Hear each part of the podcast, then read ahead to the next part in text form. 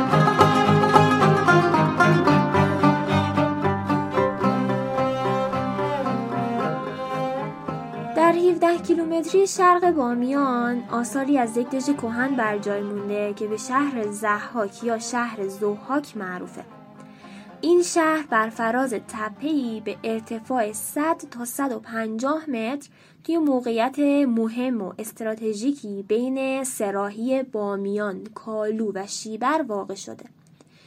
به خاطر خاک سرخی که داره به شهر سرخ هم معروفه. از مهمترین آثار باستانی بامیان به شمار میاد و علاوه بر عظمت ظاهری و فیزیکی که داره توی ذهنیات و باورهای مردم جایگاه خیلی عمیقی داره. این شهر به اسم کسیه که در گذشته فرد بلندپایه‌ای بوده. تقریبا هممون دیگه زحاک ماردوش رو می‌شناسیم و داستانش رو توی کوچیکیمون شنیدیم. زحاکی که هزاران سال بر جهان حکومت کرده. شهر زحاک روی تپهی ساخته شده که شیب اطرافش کاملا عمودیه و تقریبا مثل یه پرتگاهه. بالا رفتن از این تپم فقط از راهی که براش در نظر گرفته شده یا ساخته شده امکان داره که حتی این راه هم از بالا تا پایین با برج های نگهبانی محافظت میشه. خود قلعه زحاک از دو تا قسمت تشکیل شده. قسمت تحتانی که پایین قسمت پایین قلعه رو تشکیل میده و قسمت فوقانی که بالای قلعه. قسمت تحتانی وسیعتر و بزرگتره و بیشترین و مهمترین بناهای تاریخی این قلعه توی این قسمت قرار داره. ولی قسمت فوقانی به خاطر اینکه مرتفعه به نظر می‌رسه که مهمتر باشه ولی اینطور نیست. به خاطر اینکه بنای مهمی توی این قسمت به چشم نمی‌خوره. بعضی ها به قسمت فوقانی شاهنشین هم میگن. ولی همونطور که گفتیم بیشتر بناهای زیبا و راه های تو در تو تو قسمت تحتانی یا زیرین هستش. به خاطر همین فکر می‌کنیم که دربار تو قسمت تحتانی وجود داشته. البته قضاوت دقیقی نمی‌تونیم داشته باشیم. به خاطر اینکه هرچی نباشه دو هزار سال از عمر این قلعه میگذره و حتما این قلعه دچار تغییرات خیلی زیادی شده. به خاطر اینکه این قسمت گفتیم که این موضع موضع استراتژیک و مهمی بوده توی سالهای متفاوت و گذشته خیلی توجه مدعیان محلی یا حتی جهانگشایان بزرگی مثل چنگیز خانو به خودش جلب کرده بوده که تو قسمت قبلی گفتم که چنگیز خان برای به دست آوردن این قلعه نوه عزیز کرده خودش که خیلی دوست داشت موتیجن رو از دست میده. این قلعه خیلی از نظر امنیتی دژ تسخیر ناپذیری به حساب می اومده به خاطر اینکه علاوه بر اینکه روی تپه قرار داشته توسط برج و باروی محکم و دیوارهای زیادی هم احاطه شده بوده. بقایای دیوارهای عریضی که مثل حصار دور قلعه وجود داشتن نشون میده که این قلعه امنیت بالایی داشته. دیوارهایی که تو قسمتی که شیب تپه ملایم تره و احتمال میره که دشمن بتونه از این قسمت ها وارد قلعه بشه دیوارها توی این قسمت ها محکم تر بوده مثل جهات غربی یا جنوبی تپه. اما این قلعه از نظر معماری هم خیلی قابل توجه هستش به خاطر اینکه اتاقها با مهندسی دقیق ساخته شدن و توسط دالانهای منظمی به همدیگه راه دارن. ارتفاع دیوارها 6 تا 10 متر بوده که با سقف گنبدی هم پوشونده شده بوده.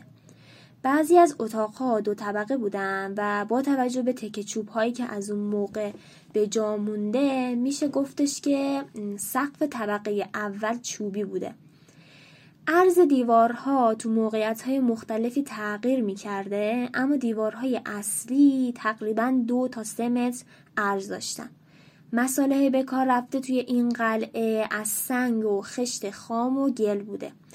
استحکام خشت ها انقدر بالا و محکم بوده که تونسته این همه سال و صده ها رو پشت سر بگذرونه و هنوز هم ازشون بقایا و آثاری مونده باشه. جالب این که پشت هر خشت نقش انگشتان خشتن به صورت چهار تا شیار طولانی دیده میشه که به نظر می‌رسه بر این نشونه مرقوبیت کالا و اون خشت به حساب می اومده. بخش قابل توجهی از خشایی که تو بناهای قلعه زحاک به کار رفته شده از خاک سفید رنگه که با خاک سرخ رنگ تپه همخانی نداره که این نشون میده خاک خود خشت ها از جای دیگه ای اومده بوده. سطح داخلی دیوارها کاهگل شده و اکثرا کاهگل ها فرو ریخته یا شسته شده. خیلی از سقف ها فرو ریختن و برف و بارون به داخل اومده و کاهگل ها را از بین برده. اما مسئله ای که خیلی مورد توجه کارشناسا واقع شده مسئله تأمین آب این قلعه بوده. به خاطر اینکه این قلعه توی قسمت خیلی بالایی و ارتفاع بالایی ساخته شده بوده حتما مشکل تأمین آب وجود داشته. بعضی قلعه ها سیستم آبرسانیشون طوری تعریف میشه از طریق مردم محلی که به نظر افسانه می‌رسه. مثلا میگن که آب چهل برج رو فرهاد از ارتفاعات کوه بابا با کندن یک جوی طولانی تو دل کوه تأمین می‌کرده. اما برای سیستم آبرسانی قلعه زحاک نه اثری به چشم می‌خوره و نه حتی افسانه در این مورد گفته شده. البته تو وسط قلعه تونلی که به زیر زمین راه داشته باشه وجود داره.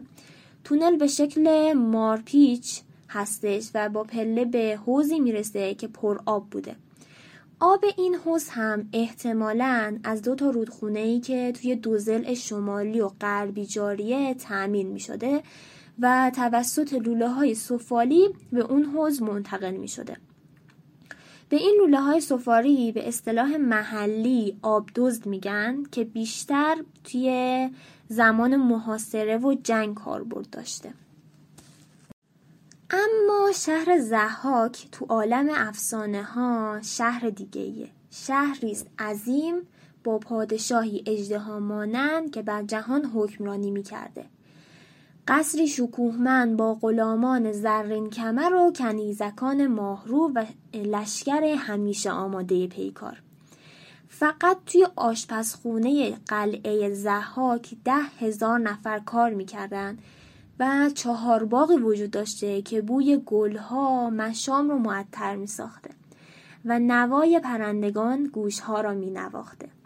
درختان آسمانسای سر و سنوبر و اشجار پر از تمام میوه های عالم بر پای ایستاده بودند.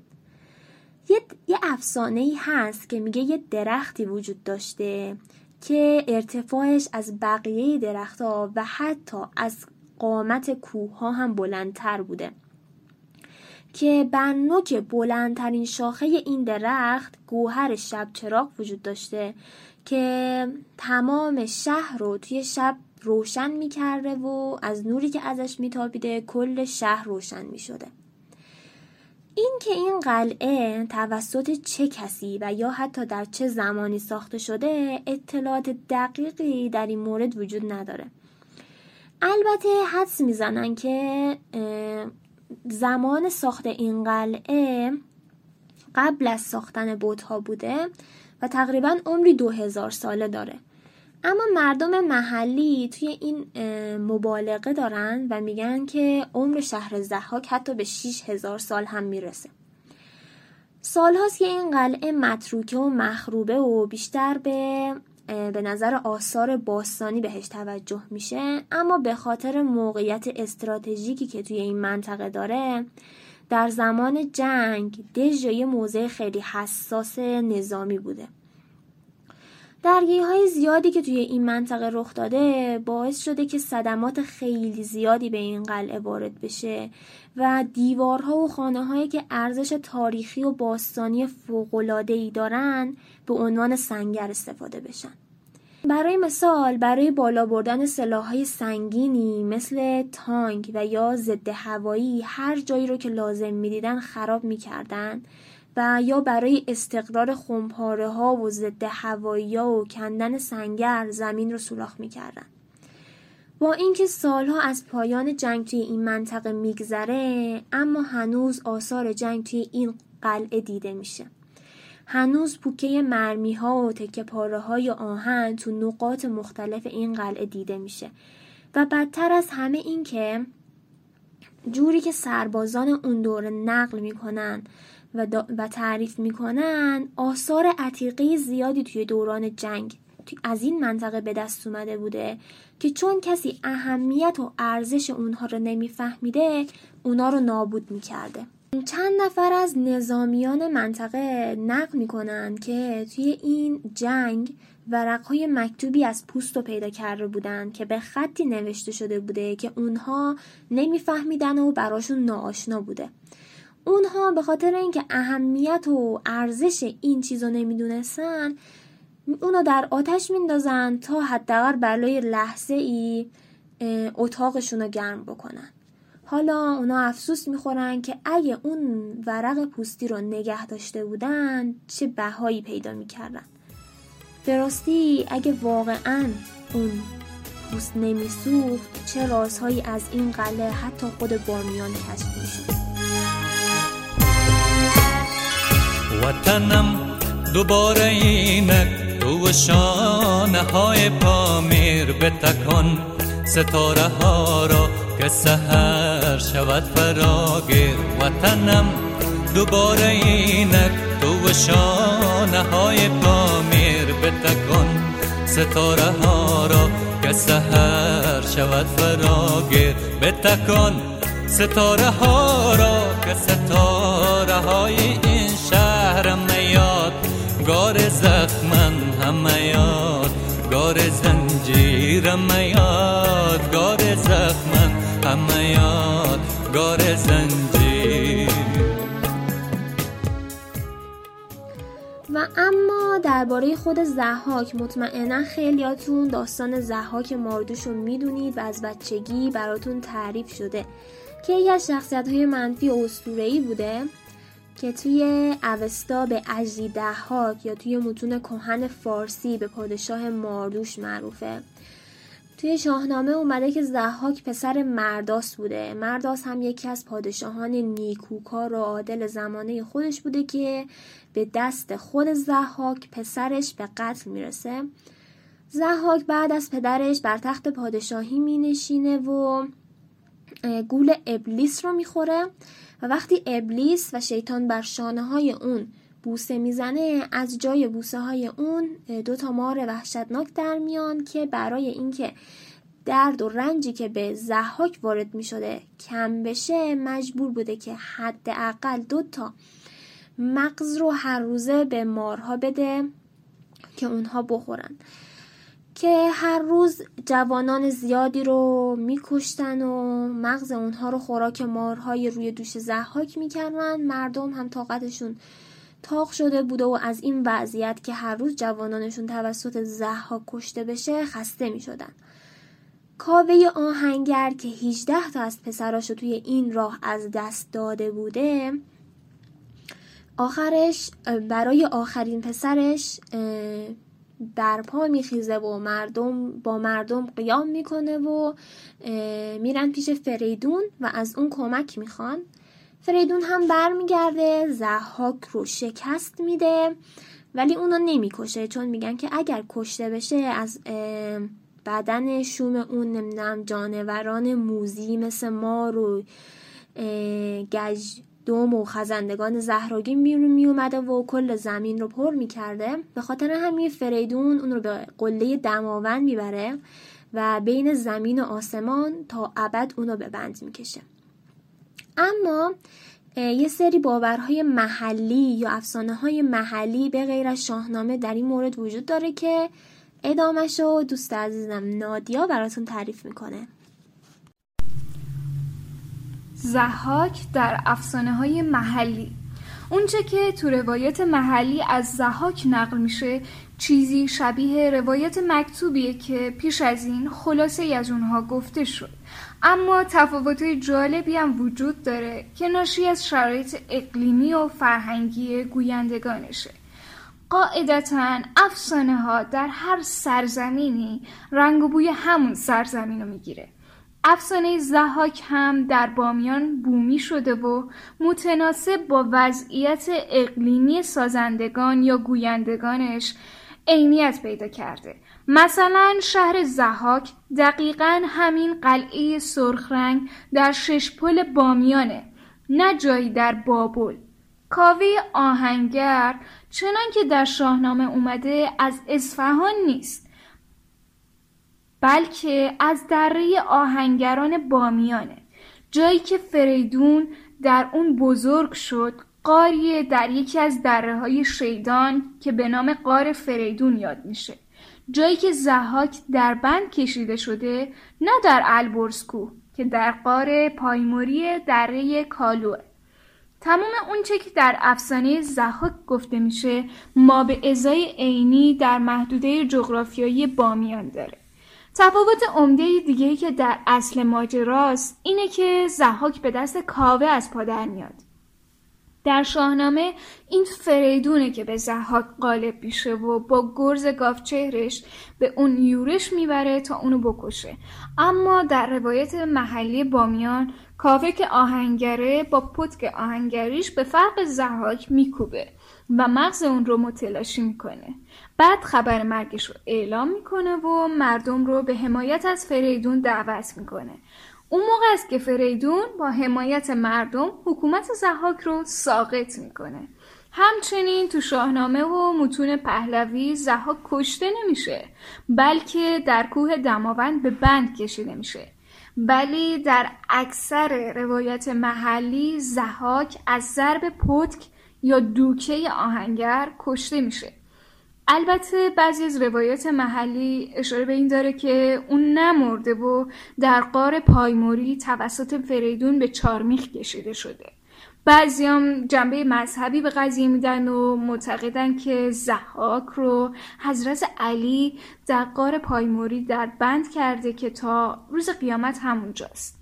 در بعضی از روایات محلی از زحاک چهره مثبت ترسیم میشه. چنانکه وقتی دو مرد نیکسرشت بر سر مالکیت کوزه زری اختلاف پیدا کردند زحاک حکم ناعادلانه رو نپذیرفت و در نتیجه طرفداری اون از عدالت درختی روید که میوش گوهر شب چراغ بود.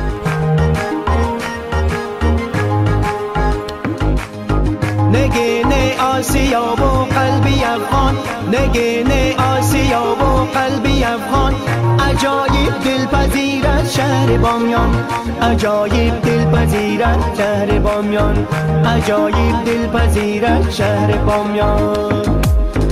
به نازم سن سال و شهر را به نازم سن سال و شهر را به نازم حیبت و بندی پنیران. به نازم حیبت و بندی پنیران. به نازم حیبت و بندی پنیران.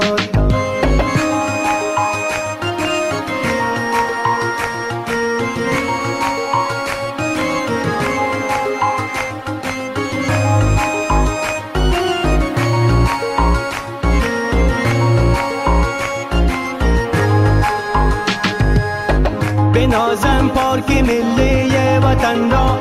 بنازم پارک ملی وطن را. کی دارد معجزه اشای مردان. کی دارد معجزه اشای مردان. کی دارد معجزه اشای مردان. بنازم پنجه و ملکی یک اولن بنازم پنجه و ملکی یک اولن بنازم دلبران ملک سیغان. بنازم دلبران ملک سیغان. بنازم دلبران ملک سیغان.